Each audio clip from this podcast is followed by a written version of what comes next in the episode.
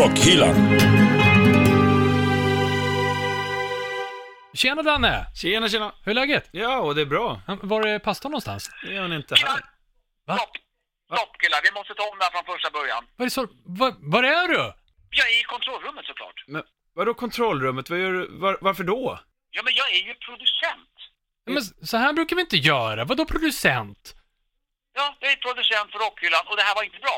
Så vi måste ta om det här. Ah, men nu, du, kan du komma in och kolla? Det verkar vara något fel på den här micken, hörru. Fel på mikrofonen? Jag, kom, jag kommer in! Ja, nu kommer han. Har, har du med dig knogjärnet? Ja. Välkommen längst bak i bussen. Ja, där sitter vi. Välkommen till Rockhyllan nittiofem med mig, Anders Haslund, Daniel McKenzie och Pastor Andrea. Det är den sextonde maj tjugo arton när vi spelar in det här avsnittet. Och vad ska vi snacka om idag?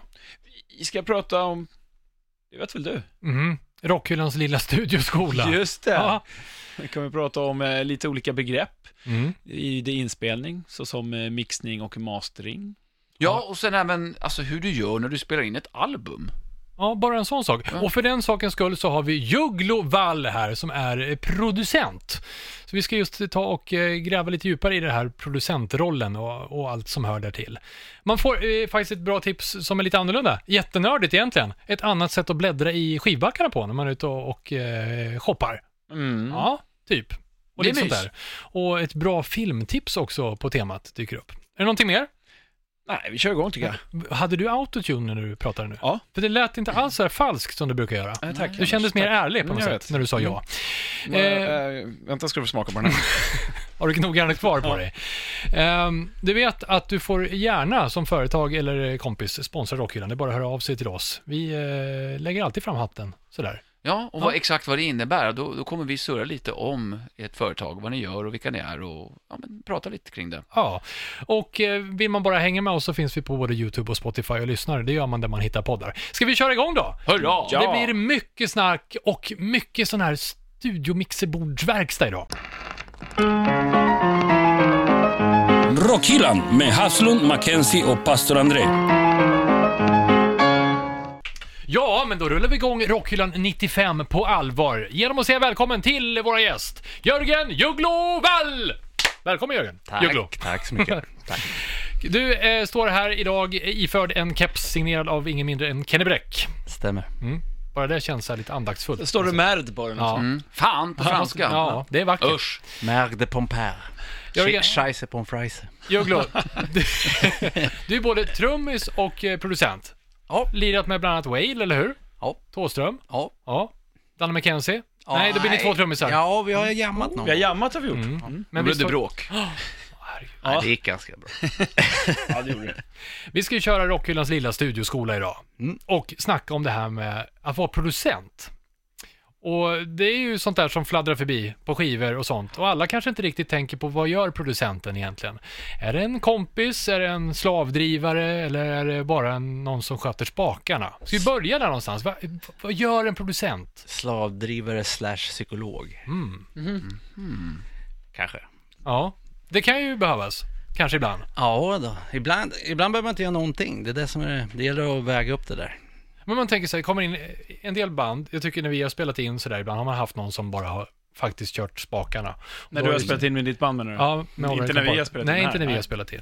Eh, då har vi Pastor Andrea som producent. Ja, som vi vänta, vänta killar, nu händer något. Ja, exakt så. Ja, men, och då kan jag ha saknat ibland någon som faktiskt lägger sig i ibland. För det är ibland svårt för bandmedlemmarna att tala om för sångaren eller för gitarristen att fan, det där solot kan du göra bättre eller pusha lite mer och sånt där. Ja. Hur tycker du med det där? Hur jobbar du? Eh... Jag har svårt att inte lägga mig i, tror jag. Mm. Men man får vara lite försiktig och inte som att det trampar någon på tårna, du vet. Det gäller att... Fast ibland måste man väl det kanske också? Ja, jo. Ja, när det är riktigt illa så får man ju kanske bita ihop och bara fast, ta fast, tjuren vid hornen helt Förlåt, enkelt. Jag ja. tänker bara också... Ibland är det kanske inte riktigt uttalat heller att du, och, och, att du ska vara pre, pre, producent, menar jag. Alltså nu för tiden är man ju någonting... Man är mer än allt i allo. Ja. Man är... sladdvindare, tekniker, producent, trummis också ibland. Ja. Då det, tycker jag att det blir lite för många stolar att mm. sitta på. Det är inte att föredra. Nej. För jag tänkte om vi backar bandet lite, varför anlitar man en producent? Så att man eh. fattar vad det ens är.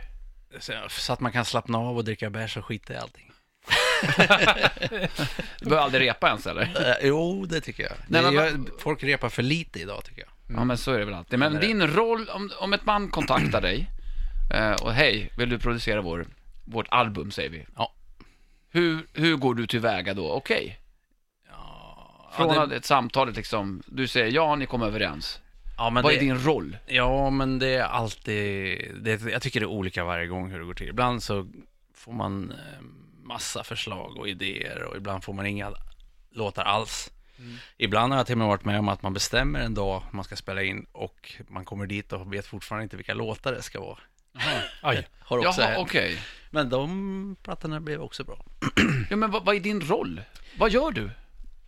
Ja, men, som, en, som en producent ja, menar jag. Ja, handlar mest om att försöka få folk att bli på bra humör så att de håller sams. Mm. Men i, i, musik, i musiken då, du måste väl ibland också, jag, jag tänker så här, om de kommer där med de här låtarna som de inte riktigt vet hur de ska få in, eh, lägger du inte i då, ja, men vi kanske ska ta bort den där delen och lägga till jo, någonting annat och sådär. Jo, absolut, ja. Det får man göra. Ja. Och eh, ja, nej men och så får man, ja, men jag tror mest handlar om att försöka få folk på bra humör. Okej. Okay. Koka en... kaffe är viktigt, bra ja. lyssning är viktigt. Eh, Ja, kanske en bulle till. Just det, så att de känner sig så att de har en skön vibb i ja, studion. Men jag tycker om det är bra vibb, då, blir det bra, då brukar det bli bra. Liksom, ja. På sätt. Men, men för, som grunden egentligen, din, din roll blir ju att tratta ner där det här bandet kommer in, mm. ner i en, i en mix. Alltså få, få ner och spela in låten. Se till att du gör väl allting från att nivåerna på de olika instrumenten ligger rätt och se till att man lirar rätt och får ihop, liksom, pusslar ja. ihop hela låten. Ja, ja absolut. Ja.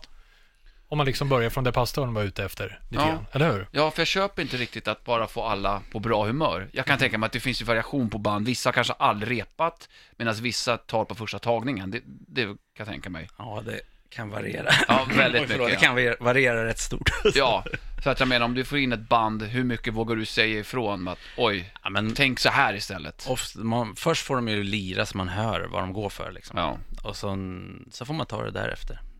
Och så kanske man märker att uh, man känner ofta i magen ganska snabbt så här, ja ah, okej, okay. här får vi, kan vi inte spela in med läck, den mm. där gitarristen kanske vi måste ta om, då får man gömma hans gitarr lite så att det inte läcker trummorna och så, så här. Du menar läcker in i mickarna då? Ja, precis. Mm. Så att, just det. För det är ju en annan sak också om man spelar in det live eller om man lägger på allting. Ja, precis. Ja, men det där ska vi ta och reda ut alla själva inspelningsbegreppen. Begrepp ja. Hur och vad man gör. Men någonstans i alla fall så är det som det blir ju en extra bandmedlem, en coach eh, som ser till att få ner allting på en platta. Ja. Ska vi nöja oss där så länge? Och så ger vi oss in i det här med mixning och mastering och hur fast man spelar in och hur man gjorde förr och hur man gör nu. För det är ju ganska stor skillnad mellan, eh, mellan saker och ting mot hur det var. Vi tar en titt i Mackenzies skivback innan dess. Mackenzies skivback. Nu när vi pratar om inspelning och eh, producenter och så vidare så eh, tänkte jag att jag ska spela lite musik som är ganska daterad kan man ju tycka. Om man lyssnar på den här inspelningen eller den här produktionen så kan man ju kanske höra vilket årtionde den är ifrån. Mm-hmm. Eh, vissa årtionden är ju mera eh, talande för när det spelas in eller musik. Ni förstår vad jag menar. Ja, Bailando tänker vi. Nej men den nittiotal. Nej, den kan man ju precis. Den kan man ju när som. Ja, när som. Ja, det var ju fett. Vilket dåligt exempel. Ja, den funkar låt. Den funkar ja. från trettiotalet och framåt. Exakt. Ja. Den är alltid bra. Ja, ja det är den. Ja. När man än spelar. Förlåt. Mm. Mm. Eh, men nej, åttiotalet är ju ganska talande för hur saker och ting lät svulstigt och skönt signifikativt. Ja. Ja. Precis. Men jag hittat ett band, det är kul, man kan ju hitta band när som. Jag på att säga. Mm. Det här är ett band som, som gjorde fyra plattor på åttiotalet. Mm. Och eh, det, fanns en, eller det finns en trummen som heter Terry Bozzio som spelade med Frank Zappa tidigare. Han, efter han slutade med Frank Zappa så gjorde, bildade han tillsammans med sin fru som heter Dale ett band som heter Missing Persons. Och eh, jag tänkte spela en liten stänkare där från dem. Eh, fan, jag tyckte det var, jag började, började lyssna för någon vecka sedan. Jag tycker det är skitbra. Det är ju man kan ju tänka sig... Vi, ja, spela lite ska vi höra. Får höra nu då? Ja. åttiotal sa du det, eller? Förstår jag menar. Mycket topp på trummorna. Känner du rototoms? Tumma. vägen. Eller hardcore att Terry Bozzio. Det är det som är så coolt. Han gick från att vara så här, spela med Frank Zappa som var ganska... Ja. Jag kan ju erkänna en grej. Alltså, han spelade ju ett band som heter U K också. Ja. Och deras liveplatta övar jag till varje dag i hela högstadiet. Alltså, där. Ja. Det gick bra då. När jag hade bra teknik. Det är så grymt. För att som du sa, han, han spelade med Frank Zappa och det, den var ju ganska, det var ganska urflippad musik. Och så läste han väl på, kanske på det, jag vet inte. Men så tänkte han, vi, vi startar ett new wave-band. Så gjorde han det. Och eh, de hade väl en ganska okej framgång. De spelade på en, en festival nittonhundraåttiotre som heter, jag har snackat om den festivalen tidigare, U S Festival, där bland annat eh, inte Kiss, men Mötley Crüe lirade, Ozzy, Rat, eh, Van Halen var headline, mm-hmm. Judas Priest, och alla är så här i sitt esse. Dålig lineup liksom. Ja, och så lirade Missing Persons. Ja, det är lite märkligt. Ja, verkligen. Men jag har kollat in den, man kan, hela festivalen finns att kolla på Youtube. Ja. Och eh, hela deras gig finns också. Och det är så jävla bra. Man... Och hon är ju skitsnygg. Man kan tänka att eh, både Pink och Lady Gaga har tagit ganska mycket av sin eh, utstyrsel. Här måste henne. Vi kolla in. Ja, kolla jag fick in lite så här, eh, tänker på ett person. Av de tidigaste omslagsfotorna med rockerna vi gjorde med Susi Quattro. Ja. Finns i vårt Instagram, ja, långt upp i flödet. Påminner lite grann lite om grann. Can the Can. Mm. Vet vi jag, jag får ju också så här att jag tror att The Sounds kan ha lyssnat på det här. Mm. Ja, verkligen. Det finns lite likheter där också. Vad tyck- coolt. Vad heter jag... låten? Eh, låten heter Mental Hopscotch. Finns med på en platta som heter Color in Your Life. Och den är från nittonhundraåttiosex. Professor McKenzie, yeah. Vad är en hopscotch? Hopscotch? Eh, hoppjärka. Är det? Jag tror det. Okej, okay, vi säger det. En hoppande skotte hör man ju. Ja. Okej, okay, vad kul. kul. En hoppjärka, ja. På Spotify. Ja. Och Youtube. Nu, nu hoppa då. Rockhyllan med Haslund, McKenzie och Pastor Andrea. Rockhyllan eh, nittiofem är det här med mig, Anders Haslund, Daniel McKenzie och Pastor Andrea. Och Juglo. Ja. Alltså eh, Rockhyllans lilla studioskola, det finns massor med begrepp. Till exempel Pastor Andrea vet bara vad nekro är för någonting. Eh, så det behöver vi inte förklara, för det har vi pratat om i Rockhyllans lilla metalskola. Ja, just det. Så alla vet det. Inte så ofta i studion man behöver vara nekro på det. Nej, eller för feelingen skulle kanske. kanske. Alltid. Det har hänt. Ja. Jo. Mm, för att få känsla. Mm. Eh, Men Juglo. Det är neck. Ja, just det, att bara vara neck. Som och, nu killar. Och ro. Eh, Juglo, ja. För den som inte vet så finns det så här typiska kända begrepp som mixning till exempel. V- vad innebär det? När du har bandet i studion och så ska du mixa. Vad gör du för någonting? Då ska man få allting att hamna i en bra nivå. Mm-hmm. Så att det känns skönt. Och vad innebär det då? Det innebär att man har eh, gitarrer, man har trummor, bas, eller det beror på musikstil i och för sig, mm. men ja, massa instrument och sång förhoppningsvis. Och så ska man då få det att låta bra tillsammans. Mm, okej. Okay. Tillräckligt mycket trummor till exempel. Ja, man kan alltid ha mer. Eller hur? Man kan alltid ha mer. Och, och i vet, Pastor Andreas fall så vill, kan man alltid ha mer mungiga också. Mm. Alltid, ja. Om det finns mungiga så är det ja. Ett föredrag. Ja. Annars finns annars ska det till. Ja. Ja. Okay. Men vadå? Är det inte bara att sätta regeln på samma nivåer allihopa då? Nej. Gitarr, trumma och sen bara spela in? Nej, absolut inte. En tamburin låter inte lika högt som en eh, distad elgitarr till exempel. Nej, men okej. Okay. Eller vice versa. Eller en blockflöjt. Ja, en stor virveltrumma. Stor tamburin. Mm. Man får anpassa blockflöjt. Instrumenten efter. Jag tänkte om liten gitarr. Finns det en liten knapp bara där det står att om det ska vara, vad är det, decibel man går efter? Eller vilken mätsystem, vad är det? Ja, det kan man göra om man vill. Ja, jag, jag, lys- jag lyssnar mest bara. Okej, okay, men det ska vara femton decibel alltihop. Läggs ihop någon härlig smet. Ja, men man spelar ju in så att det blir en bra nivå. Alltså man ställer in, det finns det något som heter gain-knapp. Man ställer in nivån in i, på inspelningsutrustningen. Mm-hmm. Ja, så att, det låter, så att det inte låter illa. Men gör, gör man det innan och sen så bara, nu kör vi grabbar. Och sen är det klart, du bara spela. Eller ja, sitter eller du, sitter ja, du det är skitenkelt. Ja, eller tjejer. Ja, nej, men du sitter och ändrar lite grann under tiden också kanske. Ja, det är, om man pillar, småpillar lite. Men ja. eh, alltså, ställa, jag brukar bara ställa in eh, en, en, så att man känner att det låter bra. Sen försöker jag bara få folk på, på bra humör helt enkelt. Mm. Ja, stopp. Ja, stopp. Låta bra. Det där, vadå? Det var ditt tycke då, eller? Ja, absolut. Men bandet då, alla andra, eller alla andra, men alltså, ja. Förhoppningsvis har ju de kommit med av en anledning. Ja, då litar de på det, det du säger. Ja, det är de ju tvungna till. Okej. Okay. Ja. är, är det där lite producentens signum också, hur ditt öra är? Alltså beroende, går du till en annan producent så tycker en annan producent att det här låter, ska låta lite mer så här. Ja, men jag, alltså, hur ska man säga? Om förr i tiden, alltså jag har ju själv varit på andra sidan staketet. Mm. Och nu när man har börjat spela in så har man ju förstått hur jävla jobbig man måste ha varit många gånger. Alltså, man sitter och diskuterar eller så här, ja, jag tycker inte att det hajaten låter skönt. Du vet, nej. Så här, nej, men den kanske knappt ska vara med i mixen ändå. Alltså, eller du vet så här. Ja.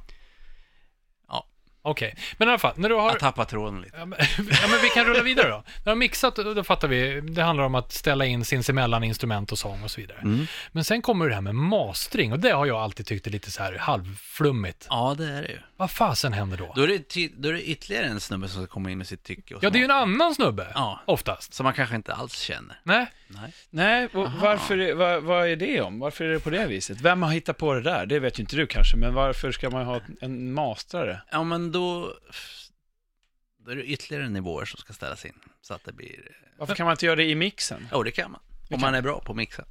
Men vad gör man när man masterar då? För då, då, då får ju masterings, eh, mastern, han får, han får det här ljudpaketet som du har gjort. Får han alla kanaler? Så han kan... Nej, han får en. En, två kanaler förhoppningsvis. Ja, just det. I stereo. Ja, om det är det. Det är inte alltid. Nej, okej. Okay. Mm. Ja, men sen... Då... Och sen kanske man har tio låtar som man har mixat. Mm. Och då alla kanske har lite olika output. Alltså volym då. Mm. Hur mycket de låter. Mm. Och sen då kanske han ser till så att det hamnar hyfsat jämnt. Så att det ja. låter som en, en och samma skiva. Så att det blir en helhet liksom. Ja, men så att mm. inte låt två är svagare än låt ett. Eller... Okej. Okay. Ja, ja, ja, ja. Och ah. även då finjusterar lite frekvenser. Mm. Men är det någonting som, som mixaren inte kan se liksom? Eller? Men det kan man göra, men ibland så ibland så blir det svårt att liksom fixa till allting. Okay. Plus att jag tycker det, många masterar ju själva nu för det, men jag tycker det är skitskönt att lämna iväg det till någon annan. Så det kommer in ytterligare en snubbe som är lite, ja, men någon som är lite pigg och fräsch. Ah, ja. Till skillnad ja. mot en själv. Men har det inte hänt, men har det inte hänt då, då att du har gjort någonting som du har varit jävligt nöjd med och sen så ska du masteras och så blir det helt annorlunda? Jo, ja, absolut. För att den då får man dra näven i bordet. Ja, men den situationen har ju hänt några gånger när jag har spelat in liksom, och så har man varit nöjd med, med en mix. Mm. Men sen så när man får tillbaka masteringen så måste man börja om och lyssna mm. i princip. Mm. Ja. Ja, men så kan det vara, absolut. Ja. Det är, det är risky business. Alltså. Det är väldigt mycket risky business. Sen är det ju skillnad på digitalt och om jag säger om du ska spela in en C D eller ja. och, och den ska sen göras på vinyl, så ska det vara en digital mastering och en vinylmastering. Ja. Så det är ju skillnad också. Men vad, vad är det för skillnad då, då? På, ja. på en mastering ja, är, på C D? Det, ja, men det är för att det, jag har ju jagats maxnivå i nu de sista tjugo åren. Mm. Eller, mm. eller kanske är det med, jag vet inte. Men, äh, ja. Innan det börjar dista menar du? Ja, ja precis. Liksom, innan det börjar låta illa. illa mm. Utan pressa upp så mycket volym som det bara går. Mm. Men om man gör det på en L P-skiva så hoppar nålen och sladdar den av. Men det där vet jag så ljud, när jag suttit och pratat med ljudnördar har ju spyr ju galla över den här maxningen av låtar ja. just för att det ska sticka fram i radio och såna grejer, man förstår. Eller liksom man pressar upp det för att det ska vara... Ja, precis. Så att det inte låter fjuttigt när det kommer. Nej. Men kan man inte bara höja volymen i så fall? Ja, men det är det man gör när man masterar. Ja, men jag menar... Och... På radion tänker du? Ja. ja men... Jo, men det, det är jobbigt att sitta om en eh, Lady Gagas eh, superpressad så kommer Ove Törnqvist låten efter men... och, och, och på halva volymen. Då...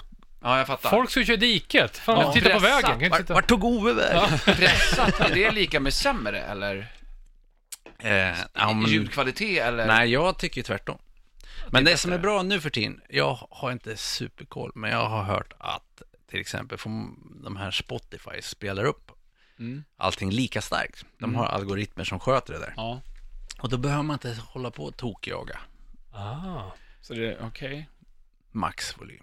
Men, har jag hört. Ja, ja. Ja. Men tappar man inte en massa dynamik? Alltså ett tyst man maxar, parti... Ja, men mm. just det här, man bara smetar ut allting. Så en mm. låt som har ett så schysst, lite tystare parti i mitten liksom, ja. där, så är det fortfarande liksom samma jävla smet bara. Absolut, ja. så är det. Ja, okej. Okay. Så då har alla ljudnördarna där ute lite rätt ändå, ja. kanske. Jo, men det är ju, alltså, det, det här måste ju, det är ju skillnad på vinyl och C D om man lyssnar också. Det är ju en ganska stor skillnad. Man sitter hemma och sätter på en, en, en, samma låt på C D och sen tar man den på vinyl. Ja. Så ja, det, man har ju en väldigt stor skillnad. Vinyl är ju varmare på något sätt. En ja. varmare känsla ljudmässigt. Mm. Jag kan säga att det fladdrar mycket mer i subwoofern hemma om jag lyssnar på samma eh, platta på C D än om jag drar på den på vinyl, för där är jag svårare att få ut basen på det viset. Ja, eller liksom, man måste det, ha en annan volym. Det är förmodligen inte lika mycket bas. Aha. Men det där är också lurigt alltså, för det, många säger som är mastrare då. Mm. säger, eller dels man kan inte ha bas i stereo på vinylplattan, allt under tvåhundrafemtio till trehundra hertz ska vara i mono. Aha, okej. Okay. Och lite sådana där grejer. Och att man inte kan ha för mycket bas. Så, så sätter man på en gammal sjuttiotalsplatta med Pink Floyd och så här, då är det skitmycket bas och det låter asskönt. Ja. Hur går det till? Ja. Har du inte ställt den frågan till en mastrare då?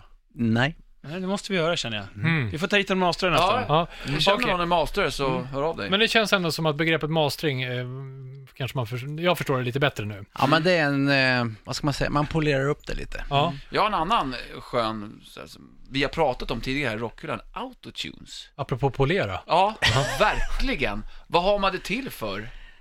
Eh, om man sjunger falskt.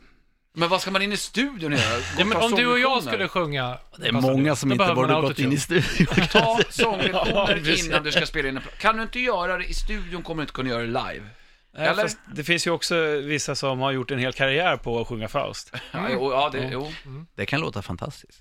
Ja, jo, det kan du göra. Fast eller också, inte. Ja, eller inte kanske.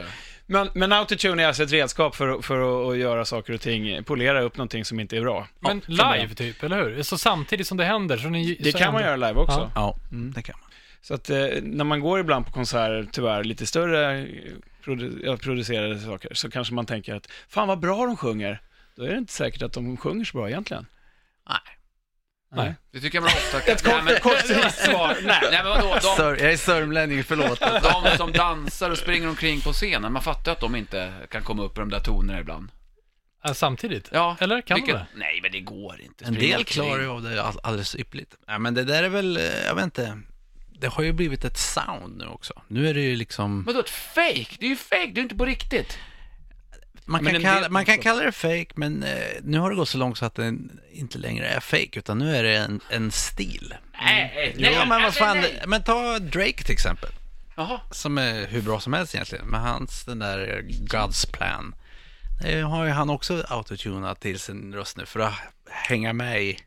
Oh. Ja, men för fan, det är ju fake. Men, men det blir en, alltså, det har ju blivit ett sant. Nej, jag säger nej. Passar det? Jag, jag, jag förespråkar det inte hade varit utan autotune. Ja, jag säger så här, alla som har growl då, kan man eh, autotuna upp growl? Du, det har jag aldrig provat. Nej. Det är väl inte, hela, hela idén är väl att det inte ska. Nu ska det vara polerat. Där undrar jag, hur, hur men, klarar de av att sjunga så? Ja, det, där har vi träning, det är inget fake. Mm, nej, det, vi, det där har du koll på. Det har ja. vi gjort i programman faktiskt. Vi har haft upprörd. Sångrösten och ja, pratat det om det. Ja. Har vi några mer begrepp sådär som man... Ja, men jag vill bara säga en sak ja. med autotune. Jag hörde inte vad du sa där, Anders, för jag lyssnade inte på dig. Men mm, var det någon, du, du, du, du la något vet du, förslag, eller du sa någon... Eh... Yes, Darth Vader. Tänk vad Darth Vader hade varit utan autotune. Ja. Nej, jag tänkte för att, det, vad heter hon då? Cher. Ja, Do You Believe. Låtar, Do You, you Believe, believe ja. Det är ju en autotune. Det var ju en av de första som liksom, kan man nästan säga, som, ja, som kom som och blev var, en st- där det blev ett drottarhit liksom. liksom. Ja. Jävla skit. Men det var ju ganska, då måste man ändå någonstans ge cred till den producenten tycker jag, som ändå vågade gå på den där linjen. Fast ja. man kanske egentligen kände i magen att det här känns ju för jäkligt. Ja, det blev ju verkligen ett signum. Hur säger ja, det man till Cher liksom, att hör du... Du kan inte sjunga längre. Så det blev ju en ljudeffekt snarare. Eller, ja, precis, ja, det kanske ja, var det. det Vi testar att göra det här på din röst, för det skulle nog kunna bli jävligt coolt. Men har, har du ja. jobbat med autotune? Ja, senast idag. Ja. Och men då är det finlir då liksom? Ja, lite finlir. Ja. Men jag, jag brukar försöka låta bli, men ibland så kan det behövas. Mm. Säger du och ler ja, men fra- ja, men framförallt om det kanske är, och samma då sångare som är lite vinglig, kanske lägger en massa körer och grejer så här. Ah. Då kan det ibland hjälpa till om man autotunar till det lite grann. Okej. Okay. Okay. Det blir landare lite. Annars kan det kännas lite oroligt i mixen. Men, men lägger du på det utan att säga någonting? Eller? Ja. ja. Det är så, det, ibland är det ganska lite, så det är bara liksom för att ja, ja, jag, jag använder ju inte det som en effekt. Nej. Utan ah, så okay. att man inte ska märka det. Ja. Men vad härligt när man lyssnar på sen. Fan vad bra jag sjöng igår. liksom. Bara den lilla boosten. Ja. På, på bra humör. Kom in och lyssna för att vara bra. Det kändes inget bra. Kom in och lyssna. Vänta lite. Klick, klick, klick, klick. Det är perfekt, Juglo. Ja, men om man får dem på bra humör, ja, då, då kanske de sjunger ännu bättre på ja, nästa låt. Ja, det är skitbra. För de känner, fan, jag klarar. Men vi ska snacka om det nu. Eh, om hur man gör när man spelar in. Det finns ju massa olika sätt att göra det på. Men vi tar det efter. Anders albumspår. Anders albumspår. Hörrni. Ja. Ni vet när man... Eh, kommer in väldigt långt i ett förhållande så här på ålderns höst. Och så kommer man till det där att man har, man har skilda sovrum. Har ni haft någon släkting som har haft sovrum? Ja. Ja, jag har klasskompis. Mm, mm, mm. Precis, men, men just det där. Det finns något där men ändå inte längre. Gammal vana, ingen man. Ja, men exakt sådär. Mm. Ja. Och det beskriver ganska bra min relation till, till hårdrocksbandet, eh, poporkestern, sminkorkestern Kiss. Precis, det är liksom så här. Det är lite skilda sovrum men vi håller ändå ihop på något vis. Ja. Mm. Det finns eh. någon slags... Eh... Ja, alltså man vill ändå inte skiljas. Nej. Men inte liksom sådär på fredagskvällen. eh, och det ska bli Anders Ace-spår idag. Oh. Eh, och han är ju ändå inte den där i andra sovrummet än, för han har ju inte varit med på länge. Nej. Så han, där finns det ändå lite mer kärlek kvar. Och jag blir så glad, för han levererar ju fortfarande. Han är flitig, och det känns inte så här som att han gör det eh, av girighet. Jag känner inte att han gör det av girighet. Jag tror inte det, nej. Nej, det är klart han gör. Eh, men ändå, han ska släppa en ny platta till eh, sommaren. Vem som har producerat eh, har jag inte kunnat läsa mig till. Eh, han hade ju, precis som Kiss, hade Eddie Kramer mycket i början och sen han producerat själv och sådär. Så jag vet inte. Det är billigare. Ja, eh, så kan det ju vara också. Så jag vet inte vem som har producerat det här. Och det är självbiografiskt. Bronx Boy. Det blev inte så mycket hålla balloner. Den låten släpptes här på hans sextiosjunde födelsedag, den tjugosjunde april. Men fan, alltså det är inte så dumt. Aha, okay. Vi ska få höra, vi kommer in så här lite mitt i solot och sen ut. Här, är du med nu?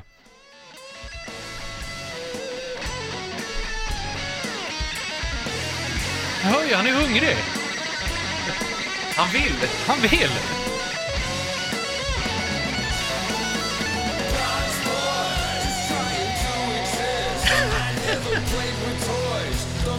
Bullshit! Ah. Kör på lite till, släng inte ner den. Vad fyllde han, sa du? Bronx Boy, sextiosju. sextiosju, om jag inte räknar fel. Yeah. Bullshit! Man gillar den då! Jag hörde det så blev jag ändå glad. Ja. Jag tyckte så här, vad fan, det är ändå Ace. Ja, det är fan Ace. Ja, det är ju det. Jag, jag håller med. Eh, han har ju börjat eh, bra, kampa faktiskt. Ihop med, med Gene lite grann igen. Och det vet jag inte vad jag tycker om. Men här, Gene har varit med och påtat i två låtar på kommande platta. Han ska även vara eh, förband åt Genes soloturné i eh, Australien. Mm, sjukt. Han kommer till Gene Simmons, ja. Band kommer till Grönan. Ja, dagen efter Maiden tror jag det. Ska dit och kolla. Oh. Alltså det blir så här, ja men man måste se Darth Vader-hjälmen och så. Ja, dagen efter som Maiden spelar i, I Stockholm. Stockholm. Ja, exakt. Just, inte, inte på, på Grönan. Nej. Nej. Nej, säg inte fel nu för då... Förlåt. Mm. Ja men så är det. Jag lägger upp eh, Bronx Boy i Rockhyllan på... Ska vi lägga det på internet? Vi kör på det. Rockhyllan. Det låter som Bob Dylan. Ja, vi rullar vidare med Rockhyllan eh, nittiofem. Rockhyllans lilla studioskola. Vi ska eh, snart faktiskt prata om eh, hur det är att producera Iggy Pop. Bland annat. Lite så sköna grejer. Men vi ska ju börja, ja det är ju lite tillbaka från början. Det är ju hur man spelar in. Det har vi inte snackat om. Nej. Nej. Det. Eh, och det kanske inte alla vet heller. Ställer man upp hela bandet i ett rum eller delar man upp dem i varsin garderob och så. Mm. Alltså, Juglo, vad, vad är det vanligaste du gör när du får in ett band hos dig? Jag har so far vanligast spelat in alla i samma rum. Sång och allting? Har även hänt. Aha. Faktiskt. Ja. Samtidigt menar du då? Ja, det, ja, det har faktiskt hänt.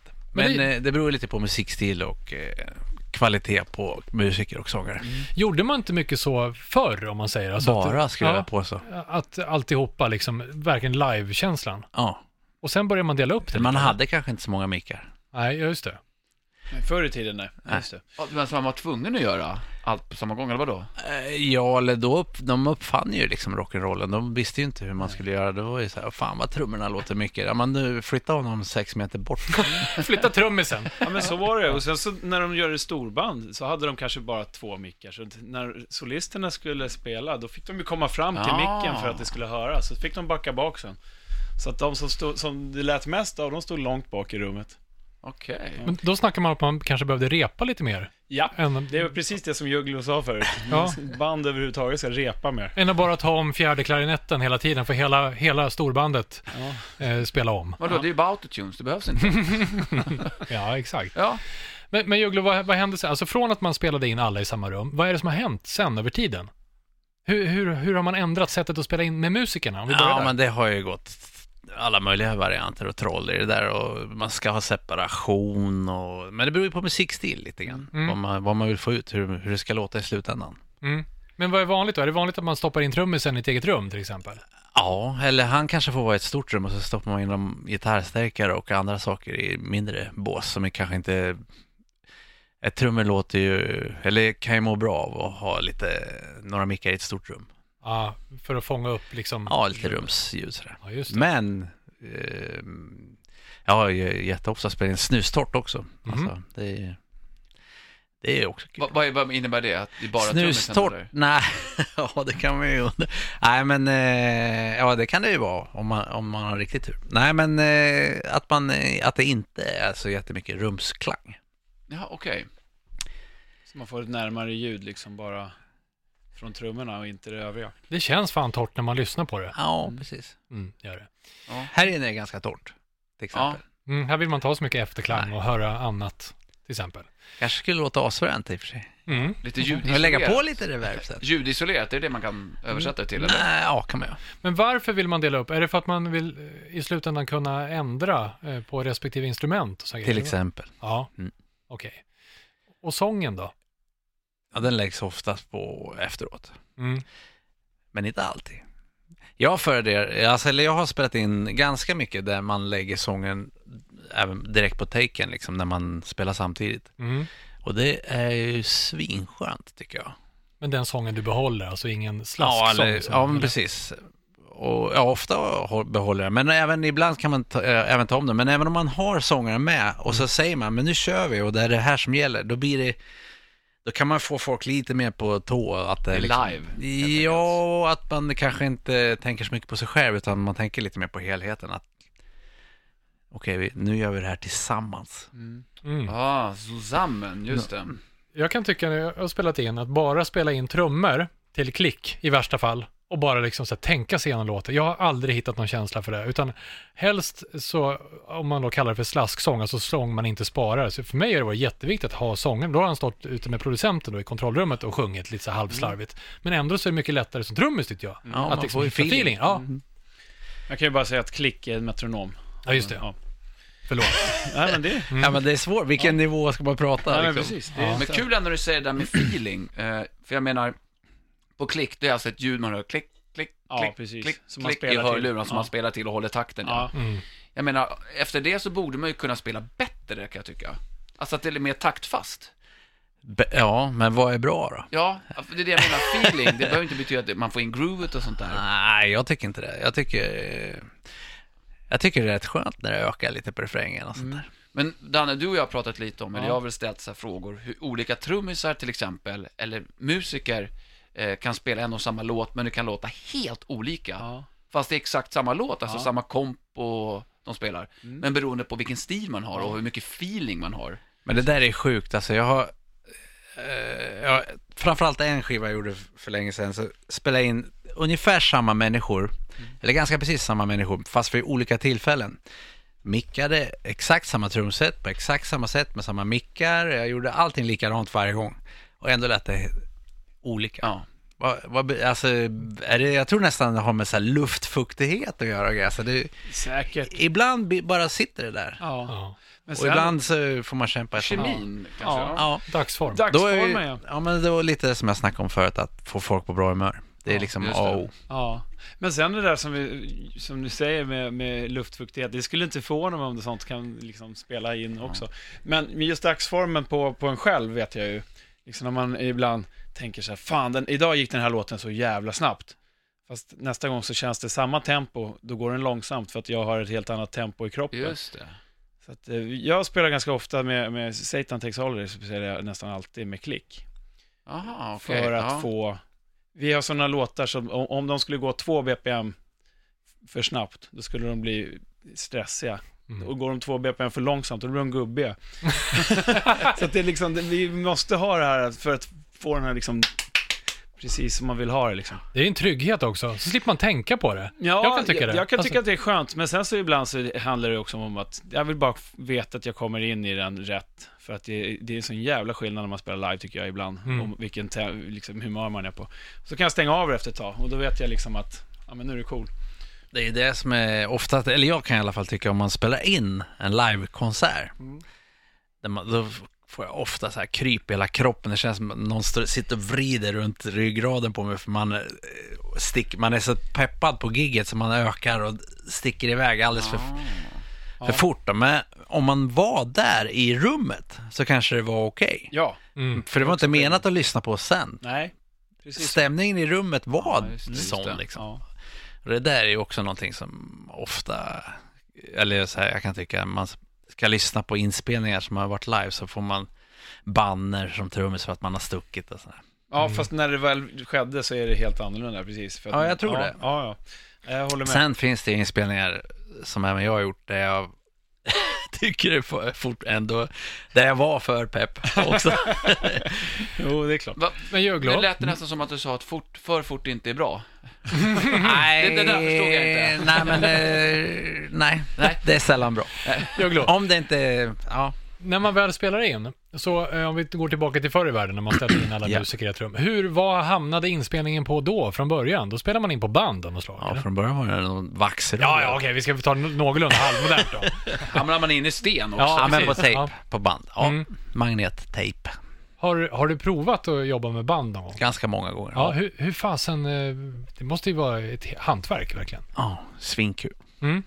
Men hur klipp, sitter man och klipper ihop och spelar upp? Spelar man in på flera, ett instrument på ett band eller är det flera spår på samma band? Ja, men det är flera spår på samma band. Ja, men vad fasen om du klipper, då klipper du ju alla spår. Ja.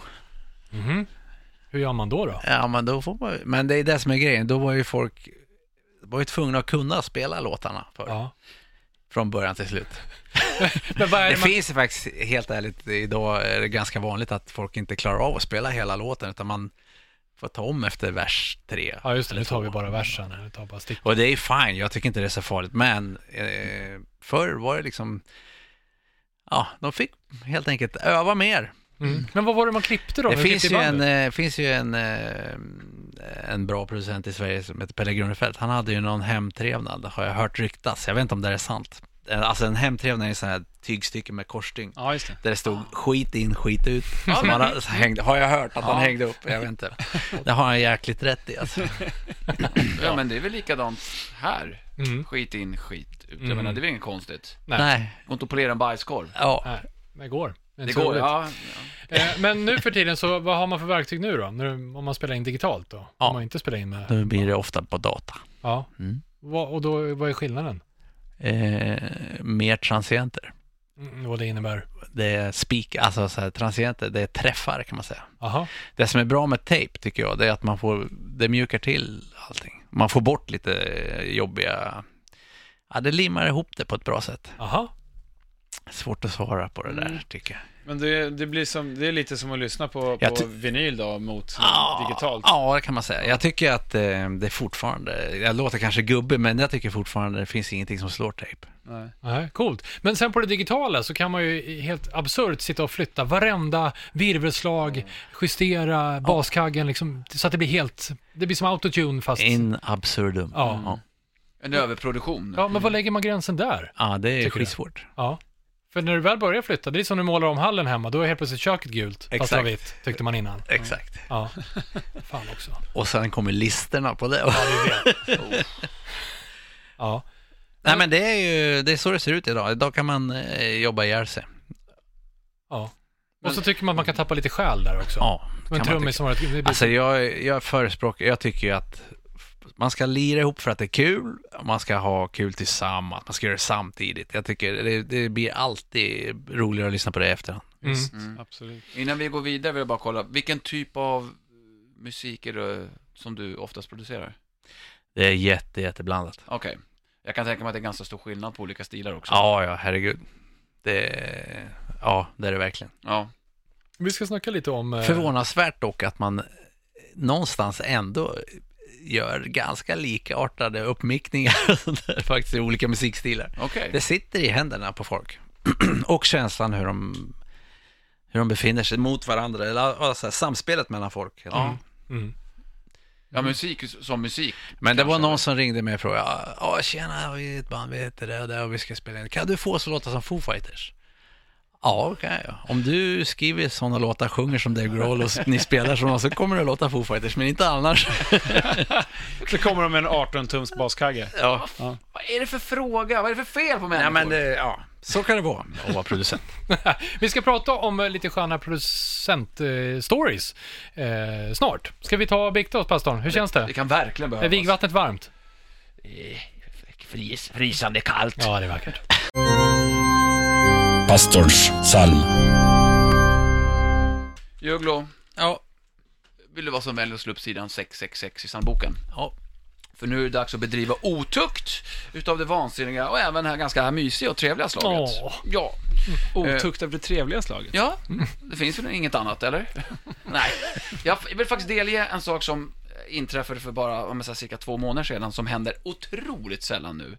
Att jag går tillbaka i skivarkivet och liksom lyssnar igenom en massa skivor och inser då att en av de här skivorna som jag bara plockar fram som jag inte har lyssnat på på jag vet inte hur många år är så ofantligt bra än idag. Oftast kan det vara så att vissa av skivorna som du har ja, men vuxit upp med är bra av nostalgiska skäl. Mm. Så kan det vara. Men det här kände jag är verkligen ett album som jag kände wow, det här är ju alltså verkligen kvalitet rakt igenom från spår ett till spår nio. Inte längre. Mm, okej. Okay. Den känslan händer ju väldigt sällan nu för tiden för mig i alla fall. Att musik påverkar mig så mycket. Därför går jag tillbaka med Rockhyllan-bussen till året nittonhundraåttioåtta. Jag var själv inte så gammal när albumet släpptes. Utan jag kom i kontakt med dem nittioett nittiotvå. Eller just det här albumet i alla fall. Mm. Och det är Metallicas And Justice for All. No. Och det är inte konstigt att jag tar upp Metallica nu i och med att de har varit lirat i Stockholm två dagar. Ja, vad är det? Två veckor sedan ja, när fem, vi spelar in det här. femte och sjunde maj. Det är den Sex. sextonde maj idag. Ja. Ja. Mm. Eh, jag tycker kanske spelningen var långt ifrån det bästa jag sett med Metallica. I och med att det saknades alla låtar från just En Justice for All-platta förutom One som de spelade. Lite halvtaftligt. Andrea skickade arga sms till mig. Inget mer från efter åttioåtta, ser du. Ja. Ja, när de spelade Halo on Fire. Då satt både du och jag och sov. Ja, faktiskt, för den låten gillade inte jag. Tänkte du att Anders skulle kunna påverka på något vis? Ja, ja, ja. Jag, ville bara jag satt lite högre upp så jag kunde, hade mer kontakt med Lars. Ja. Jag satt i taket. Mm. Han hade en stor så här, skylt också. Lars, åttioåtta stod det bara. Fan. Ja. Alltså vi sökte kontakt, vi satt inte bredvid varandra jag och pastorn. Vi viftade med mobil eh, ja. Så här. Du såg som små stjärnor uppe i, i taket ja. Där satt vi, där jag inte visste det gick att sitta längre på Globen. Vi kikade. Ja. Fy fan vad högt det var. Och inte ens kikaren gällde. Nej. Ja.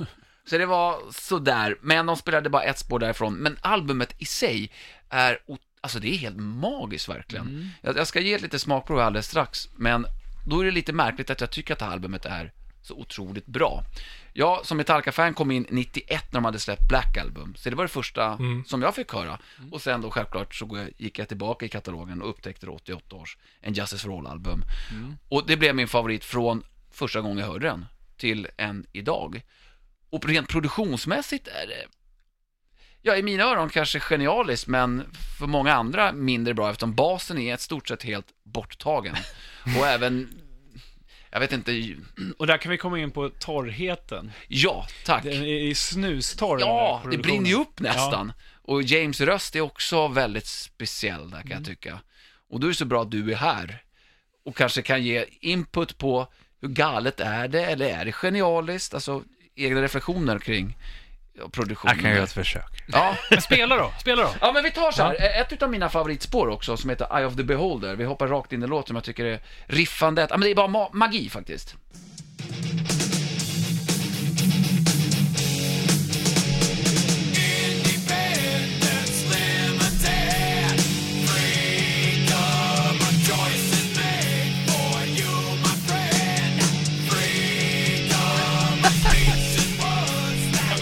Är... Fast om det spelar lufttrummor. Ja, det är snorbra ja, verkligen. Ja. Eh, Vad säger du, Juglo? Ja, Lars var ju vass där. Ja, v- visst var han det? Han kunde ju lira här. Mm. Men jag hade kanske önskat lite bas om man ska vara ärlig. Men ja. Vad fan? Varför gillar du det, tror du? Först, först och främst är det själva strukturen på låtarna. Alltså det är bra låtar framförallt. Ja, det är bra feeling. Ja, mm. eh, produktion betyder kanske inte alltid. Har du en dålig låt så...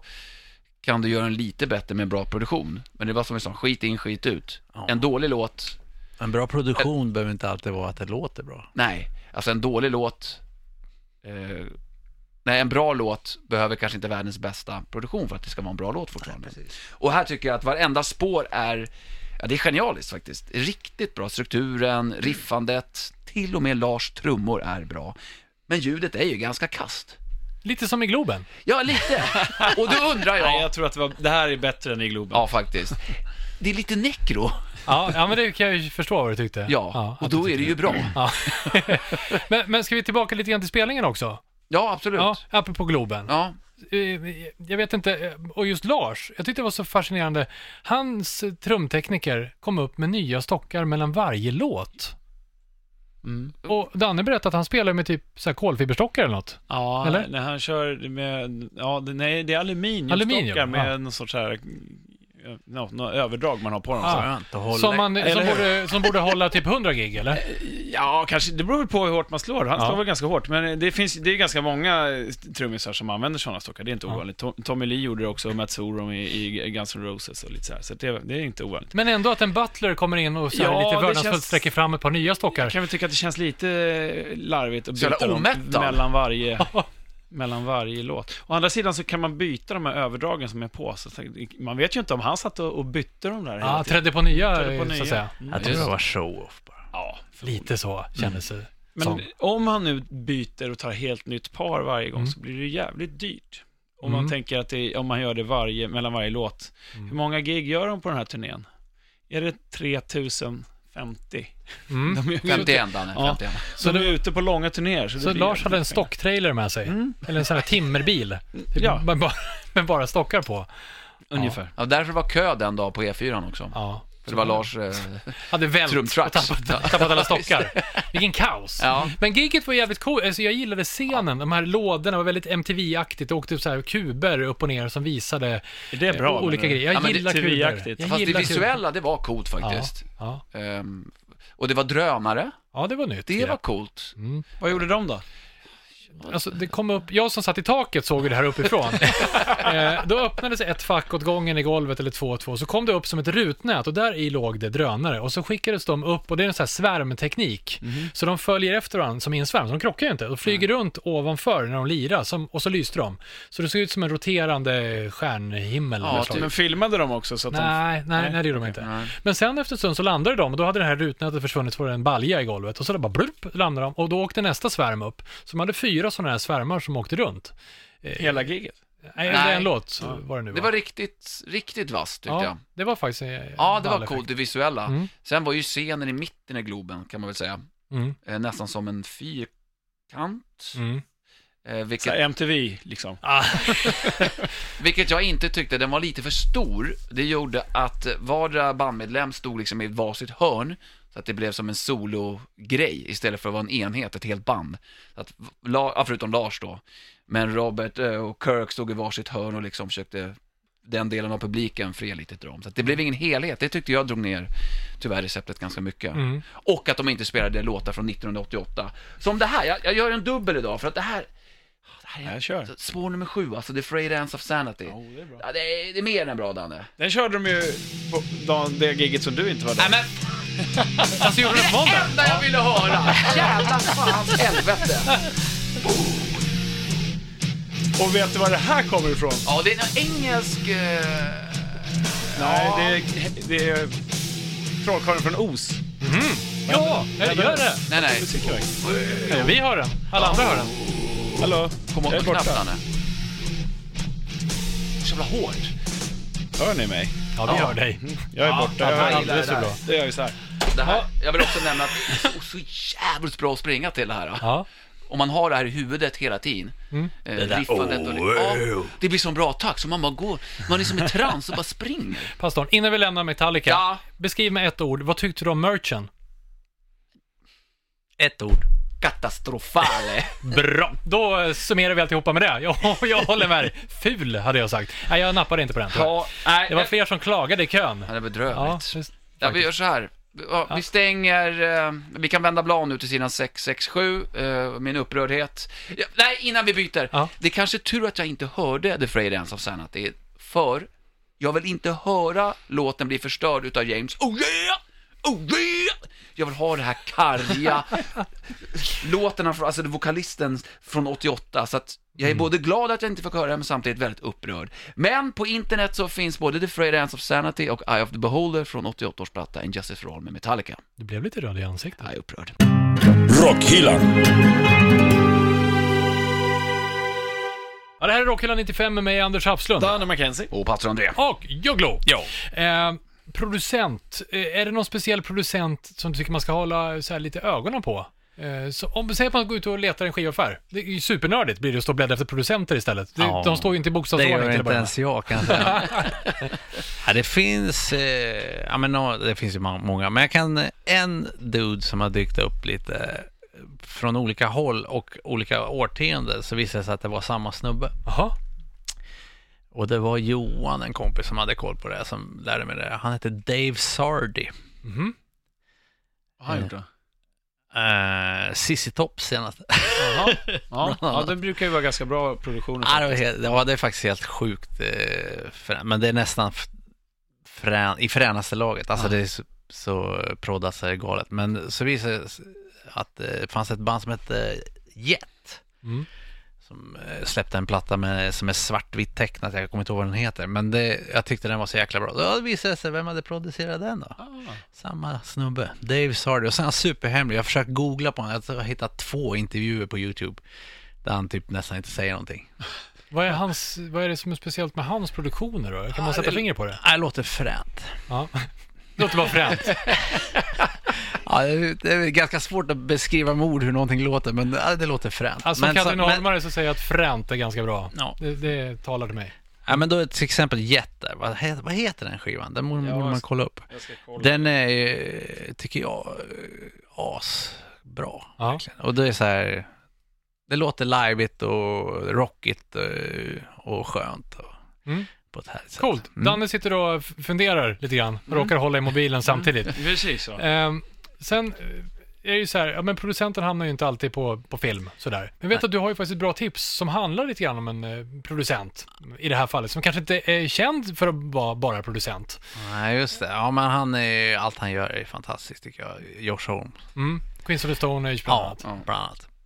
Eh, ja, men det var, jag var, såg den här, eh, vad hette filmen då? American Valhalla, va? Mm. Valhalla. Mm. Eh, som handlar om Iggy Pop och han, hur de ja, hur de söker kontakt med varandra och hur de värdnadsfullt möts upp och gör den här skivan ihop. För han producerade alltså Iggys senaste platta, va? Ja, med och skrev och låtarna också. Ja.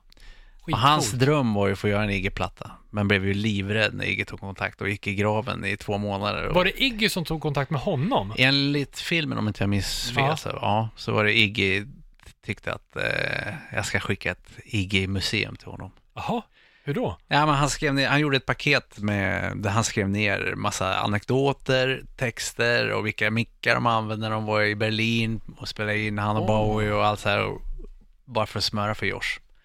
Jag, tror, jag vet inte varför han ville smöra för honom, men jag tror att eh, Josh hade tackat jag ändå. Men han blev livrädd och gick i graven, och så frågade han sin fru, enligt den där filmen i alla fall, är det en konstig reaktion att gå i graven i två månader och inte svara? Ja, ah, det är skitdumt.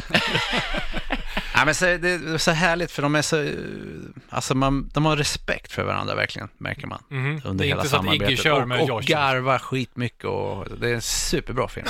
Assnygg, ascool och eh, fantastisk. Och frän, eller? Fränt. Ja. Fan, det där måste vi se. Ja, är någon av er som har sett den? Nej, jag har Nej. missat den. Jag vi har sett gigget allihopa, inte pastorn eller? Det gick för långsamt för dig. Ja. Men eh, Juglo var där och kollade på cirkus. Jag var på cirkus. Ja, och jag och Danne var där. Ja. Topp tre i livet. Ja, det är fan, ja, jävligt jävligt bra. I livet? Ja, men, nej, men ja, snudd på, alltså jag är ju jag är ju Queens-fan, och det där var ju Queens of the Stone Age fast med Arctic Monkeys trummisen. Mm. Och sen Iggy på sång. Och Josh Homme köra konstant hela tiden. Och bara garva och dansa. Det var ju liksom löjligt. Mm. Och så var det liksom, och Iggy var så jävla vital. Verkligen. Alltså, han sjöng bra. Han sjöng bättre än någonsin. Ja, och var liksom så jävla glad. Och ute i publiken och bara körde tre gånger tror jag på hela grejen. Ah, ingen vakt eller någonting. Han bara sprang ut. Åh, skönt. Ja. Jag kommer ihåg faktiskt att efter giget att du sa att han var väldigt vital. Mm. Och att du var lite... Ja, du själv blev glad över det. Ja, ja. Hela bandet var det. Alla ja, ja, var, verkligen. Josh Homme, han kan ju se liv, man kan ju vara livrädd för honom, för han kan ju se så jäkla tuff ut. Ja. Men han bara garva och ja. dansar runt i, och liksom... Ja, det var så ja, suveränt. Men ändå bra jobb också från honom som producent. Så lyssna på Iggy senaste prata om du har bommat den. Jag vet, Danne har haft med den, tror jag. Ja, jag kanske både den. Du och jag till och med haft ja, med den. Och jag kanske pratar om det då, men jag kan bara nämna att det roliga är att han i den här produktionen så har han ju försökt att få det att låta som de två första Iggy-plattorna mm. gjorde, som David Bowie producerade efter Iggy hade slutat med Stooges. Ja, men han sa ju där någonting om att eh, alltså, om man ska, ska skriva låtar till Iggy Pop och prodda den liksom, okej, okay. Stooges är världens hårdaste band och Queens of the Stone Age är världens hårdaste band. Det är ingen idé att göra något hårt. Nej. Det är bättre att göra något lite coolare. Mm. Och de två första plattorna med Iggy är ju ganska mm. coola. Nej, det är svinbra. Mm. Vi säger fränt. Fränt, eh, fränt som fan. Juglo, eh, ja. vi känns som vi är framme i mål med Rockhyllans lilla studieskola. Ja. Är det någon som har något att säga till på kvarsittningen? Ja, tack. Det är ju bra. Ja. Det, vi, vi kör på tack. Artighet. Vi säger tack för att du kom hit, Juglo. Tack snälla, själva. Och så tar vi och eh, lämnar över ordet till pastorn. Vad ska vi göra innan vi går hem? Alltså nu, nu kan vi verkligen behöva slå på autotunes, bara så att du vet. För mm. det här kan låta för jävligt. Men det är viktigt att inför varje Rockhyllan avsnitt bara få ut det här lilla sista, du vet. Ja, Clemiro. Ja, men den goda stämningen har vi ju. Men nu vill jag att vi samtliga fattar varandra i händerna och tar i från tårna i ett riktigt producentvrål till power metal skrik. Ja, men då så. Kan vi göra det? Vi bara vrålar rakt ut. Power metal? Ja. Är det en långsam metal-låt? Nej, det är en metal-låt ska det vara. Innan vi skriker måste vi ta en applåd. Vi säger tack, Juglo. Tack. Och eh, tack för idag!